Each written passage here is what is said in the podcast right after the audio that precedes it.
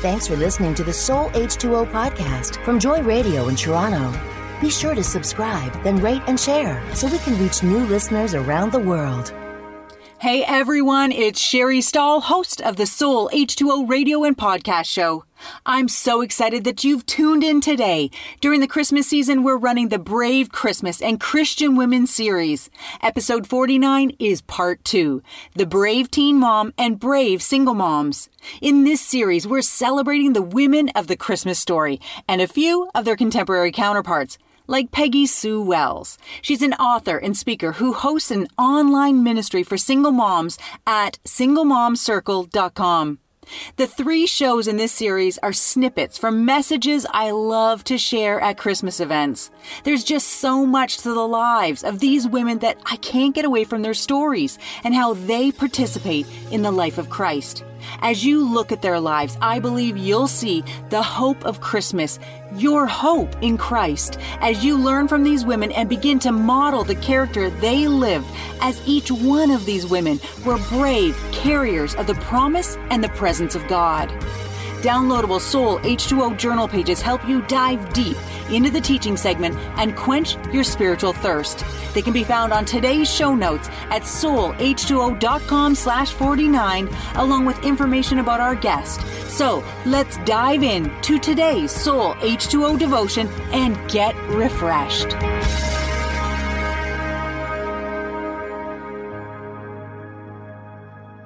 For most of my life, I've been a skinny, kind of scrawny type of person. My ankles and wrists are not much bigger than a small child's, but that all changed when I was pregnant. There was a picture taken the night I went into labor with my son Brandon. It was the early 90s, so I'm not sure if my hair or pregnancy belly was larger. Honestly, I don't think there was anything left small on me at that point. My feet were swelled. My lips felt blown up. My face was puffy. Nothing was comfortable anymore. Sleep seemed unattainable. Trying to find a comfortable position with a yoga ball attached to my tummy was impossible. How I gained over 50 pounds for a baby that was just 9 pounds 9 ounces doesn't make sense. If it weren't for all those bacon cheese hot dog cravings I satisfied. I can attest to the fact that carrying a baby was inconvenient, uncomfortable, stretching, tiring, and yet one of the most wonderful times of my life. I imagine it was similar, but a whole lot more inconvenient for Mary. Teen pregnancies aren't often easy.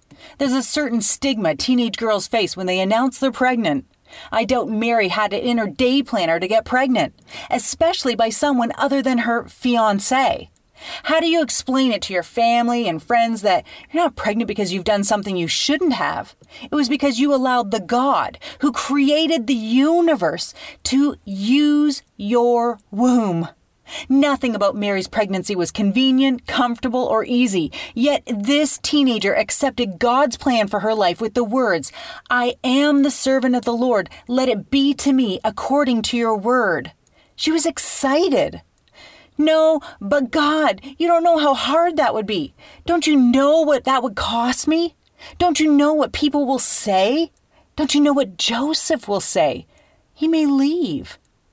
Mary was carrying the promise and the very presence of God, Emmanuel, God with us inside her womb, and it cost her. To make life even more difficult, sometime after Jesus was about 12 years old, Joseph passed away, and Mary became a single mother of at least five children. Carrying the promise and presence of God isn't convenient and seldom easy or comfortable, but it will be the most incredible adventure of your life if you yield to God's will, done God's way. It's impossible to carry a baby without getting stretch marks, but oh, so worth the scars. I hope you're encouraged to be like Mary, willing to be inconvenienced, so that you can carry within your heart the promise and the presence of God that through you the world will see Emmanuel. God is with us.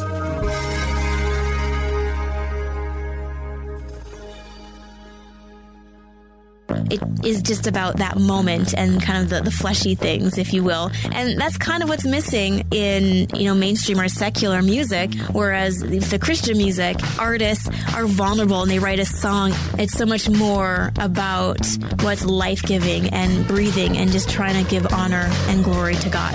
Good music, good conversation, good company. Faith Strong Today's Good Company with me, Holly Taylor. Weekdays at 5 p.m. right here on Joy. Thanks for listening to the Soul H2O podcast from Joy Radio in Toronto. Be sure to subscribe, then rate and share so we can reach new listeners around the world. Eminently quotable, Peggy Sue Wells is a tonic. This mom of seven, history buff, and tropical island traveler, Peggy Sue Wells parasails, skydives, snorkels, scuba dives, and is taken but not quite passed her pilot training. So people do not get in a plane with her. But writing from the 100 acre wood in Indiana, Peggy Sue is the best-selling author of 29 books translated into eight languages, including The Slave Across the Street, Slavery in the Land of the Free, Bonding with Your Child Through Boundaries, Homeless for the Holidays, been there, done that. Chasing Sunrise, and her latest book, the topic for today's conversation The 10 Best Decisions a Single Mom Can Make. Peggy Sue, welcome to the Soul H2O radio and podcast show. Sherry, I am so looking forward to spending time with you. Yeah, well, it is mutual, girl. Um, I'm just wondering have you always been such a daredevil, or is this adventurous heart a result of some sort of midlife crisis? Listen, anybody who's got seven kids clearly has got some sort of adventure in her blood. So, yeah, this has always been me. And uh, interestingly, that meant that whatever my kids wanted to do, we pursued that as well. And one of my daughters, rodeos. And so you will find me hauling horses across the nation for her to run barrels. Girl, we have so much in common. And, and honestly, I think that the most daunting thing that you mentioned in your bio is the mother of seven, not the parasailing or any of that stuff. And, you know, luckily I had really good material to work with, so they make me look good. Oh, that's good. Um, I know that passing on your love for scripture is a very important thing for you. And could you maybe share now your Bible study tool and tip for the audience to help them rearing those unruly kids? You know, the um, most important thing I felt as a parent was to introduce them to their creator and also their savior because I felt if I hadn't done that, you know, everything else didn't matter because this is all about eternity. Mm. And so as soon as possible, we were reading, you know, Bible stories. And then about the time the kids were five, we went through quickly three books at a time, but we memorized all the books of the Bible. And then when they could recite those, each child got their own Bible and I showed them how to take notes. And basically I wanted them to be familiar with this really sort of intimidating book that's just pages and pages of hmm. you know black type. And so it was really helpful. But the way to get started for our family we called it family bible time. Sometimes it was in the evening mostly it was in the evening before bed. But you know if your schedule's you know different do it in the morning. It doesn't matter. Just do it. But invest seven minutes.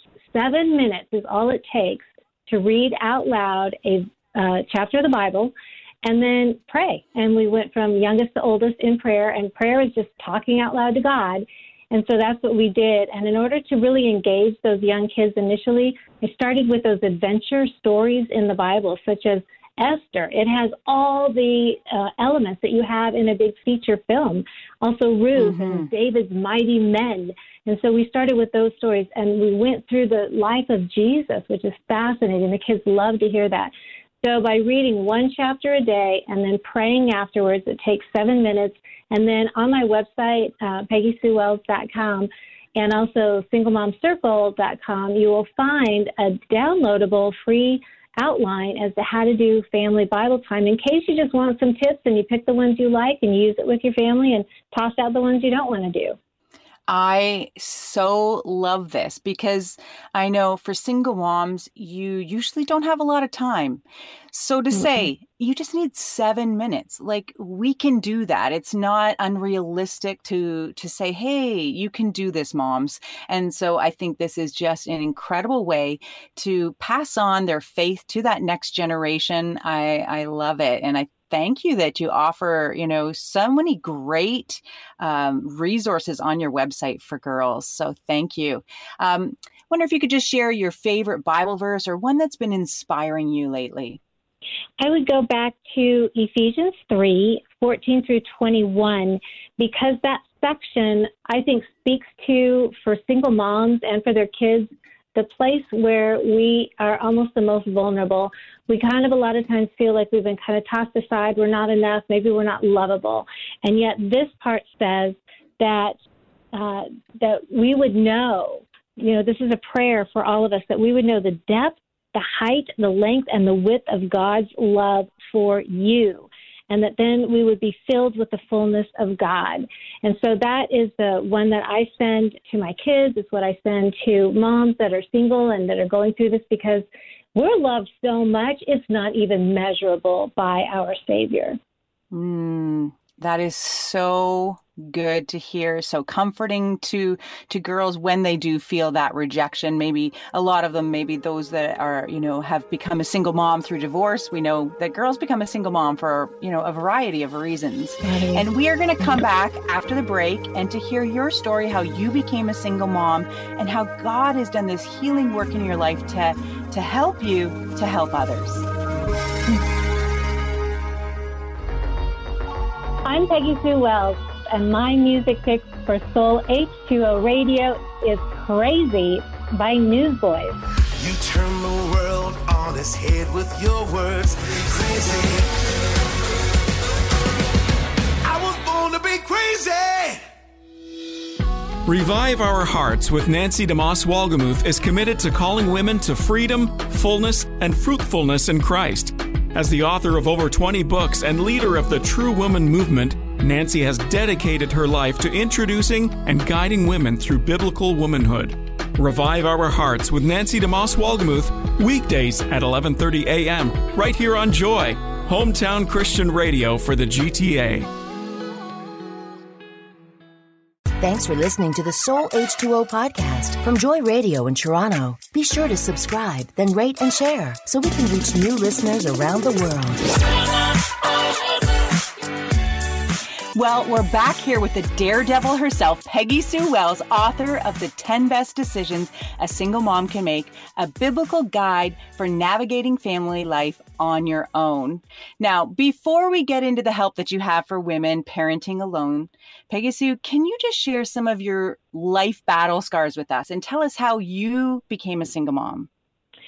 I actually grew up um, as the child of a single mom. My dad uh, chose out of that marriage when I was young, and mom um, had a couple of marriages, but you know it just wasn't like there wasn't that cohesive family there. And so when I grew up, you know, the one thing that I was going to do was fall in love and get married and live happily ever after, and that was the plan. Mm-hmm. And after the um, after our seventh child was born, I had six daughters and one son. And when my last um, child was born before she was two. It had just, you know, been deteriorating for quite a while. We'd gotten to meet a lot of different counselors and whatnot, and it just got to the place where it was like, you know, we have to make a choice here. You either have to make some shifts, or you know, you got to find another place to live.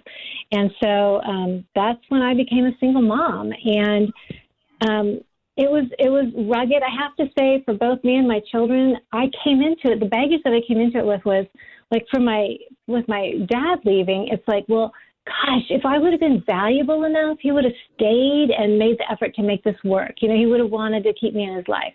And so then when my husband also chose out, you know, then I've got that double dosage of I'm just not enough, I'm mm-hmm. not enough. And then I know my kids kind of feel that way too. They're like, gosh, if I was valuable, he would have stuck around or he would be, you know, wanting to be in relationship afterwards. And it's a really hard shift, I think, for single moms and their kids to realize this is not about us. You know, so many times it is just not mm-hmm. about us, but it's about whatever that other person is going through and what choices they are going to make that have these mammoth impacts on those around them, which includes their family. I'm wondering, and probably others listening might be wondering, but why you wrote a book on decision making as it relates to single parenting. So, did you mm. always find it easy making decisions once you were divorced, or was this information gleaned from a journey? Oh, you know, here's the thing. First off, I didn't want to write the book because I'm like, I don't want to be that that the, known as the single mom. But then I realized when people were like, "Wait, you've got 20 years experience as a single mom. You might know a few things." I'm like, "Oh, yeah, this is an experience. Just a couple. It is not And I." Yeah, but it's not an identity. You know, it's experience, and so I can like share what worked in my life, and the whole idea of you know how do we make this work? What happens is when the relationship splits, a lot of times there's a whole bunch of trauma leading up to it, and then there's the oh my goodness, this whole thing has fallen apart. Everything that I thought was going to happen in my life is not happening, and I don't know where to go next. Mm-hmm. And what we do is the front part of our brain, which is the thinking part, literally goes offline. And then we go to that part of our brain that is the fight, flight, or freeze, you know, what, that we do during trauma or during an emergency. Yeah. And what happens with mm-hmm. single moms and with their kids is for a lot of us, we never re engage. And here's why because there's oh my gosh now we have to maybe move. Now we maybe have to get another job. Maybe we have to um, go through court sessions. Maybe we have to have you know back and forth every other weekend things or what have you. And so there's this constant trauma that is going on in the life of the mom and the children. And so for the, sometimes for the entire like 10 20 years we can be offline. And so you know a lot of times you'll watch kids from a single parent home or you'll watch the single mom doing things and you're like what is she thinking what are they thinking? Yeah. And the truth is, they're not because the thinking part is still not engaged. They are literally just reacting. And so the part that I wanted to help these moms walk through is we have to make really good decisions at a time when we really most are unable to do it because we are in trauma. And so the book then will walk you through let's take the next, let's just do the next right thing. Let's just do the next right thing.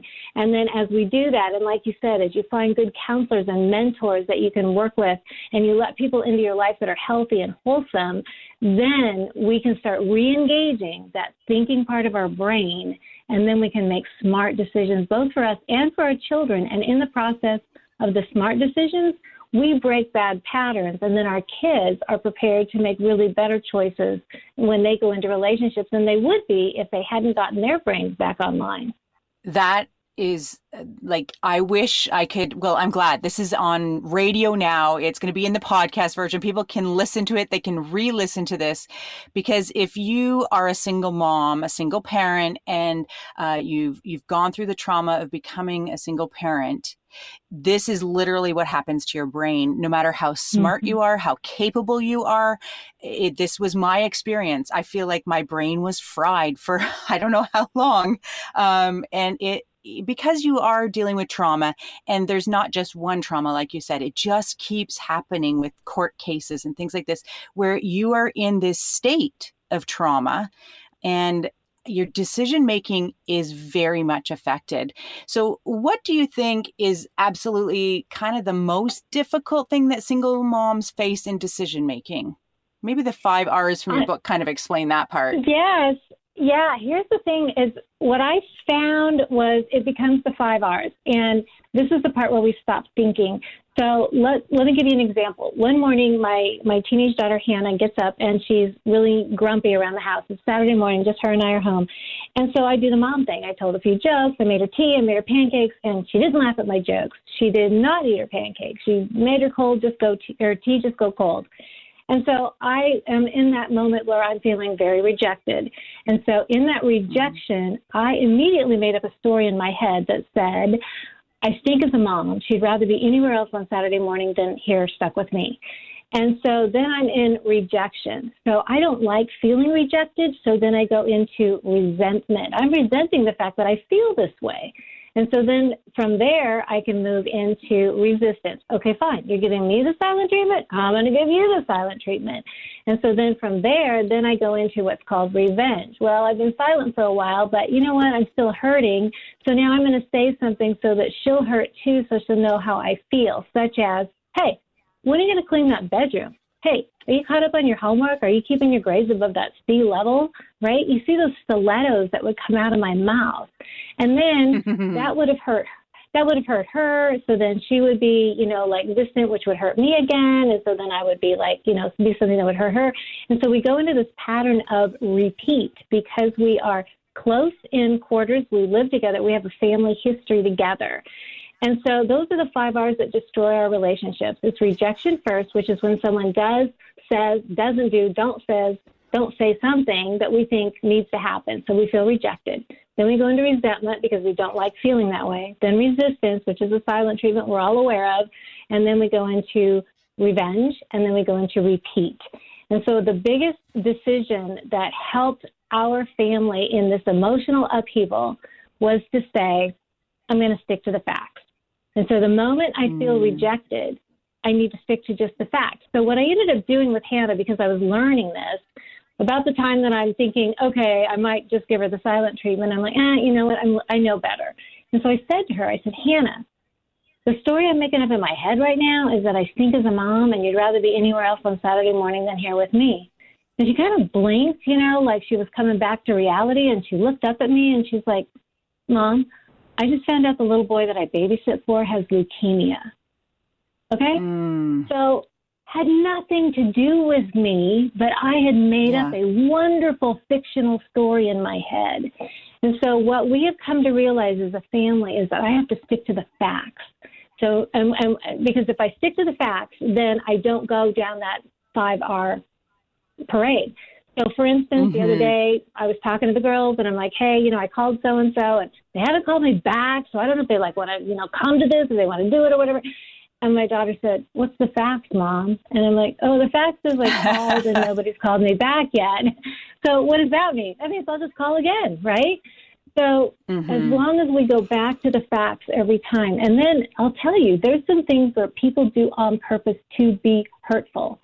And so mm-hmm. I again have to sit there and go, okay, what are the facts?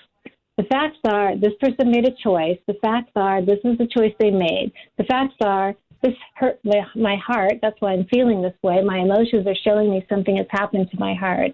And the facts are they can make those choices. And then I choose how I'm going to respond. And that has also been really helpful to not go down the five R's and not get all dramatic, even when someone is being purposely unkind. So stick to the facts. We'll keep you out of the drama. Save the drama for your mama, but she probably doesn't want to hear it either. So just stick to the facts and you'll get a lot farther. Excellent advice. Peggy Sue, we could talk on for days. And um, we're going to give the listeners an opportunity to hear us connect. We're going to, you know, do a Facebook Live in the next while. So you're going to want to keep checking the website, checking on social media to find out how we're going to, you know, continue this conversation. I would love to just keep it going. But people are going to have to get your book. I know it's going to help single moms everywhere and to help parent and make you know great decisions even in the midst of trauma. So peggy sue thank you for being here and sharing with us and and sharing such wisdom to help moms make the best decisions that they can and for those moms that are feeling alone, or for those who are like, I don't know any single moms, one in every four homes is single mom led. And 50% of all our children under the age of 18 will live in a single parent home sometime before they reach age 18. So this book really is going to have an impact on those that you share it with. Absolutely. And in the teaching segment, we talk about Mary, the mother of Jesus, who ended up a single mom, different mm-hmm. circumstances. But, you know, we are in good company, and you girls, you're going to get through this. Peggy Sue's got through it. I've gotten through it. You're going to get through it. And just thank you so much for being here, Peggy Sue. Thank you, Sherry. I appreciate the time with you.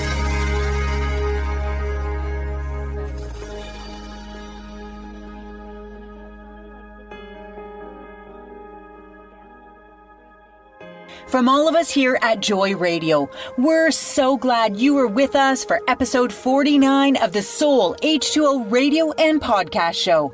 Come back next week for part three in the Brave Christmas and Christian Women series as we talk about the brave senior citizen and the not so senior brave Cindy Desjardins Wilkins, a quadriplegic woman who shines with the light of Christ like a Rockefeller Christmas tree on any other year but 2020. Join us next week as we discuss her brave journey, praying you stay blessed and refreshed this holiday season. We appreciate your support to help Soul H2O Ministries continue and want to thank all of you who partner with us in making this Joy Radio show a reality. so people can come and get refreshed. Thanks for listening to the Soul H2O podcast from Joy Radio in Toronto. Be sure to subscribe, then rate and share so we can reach new listeners around the world.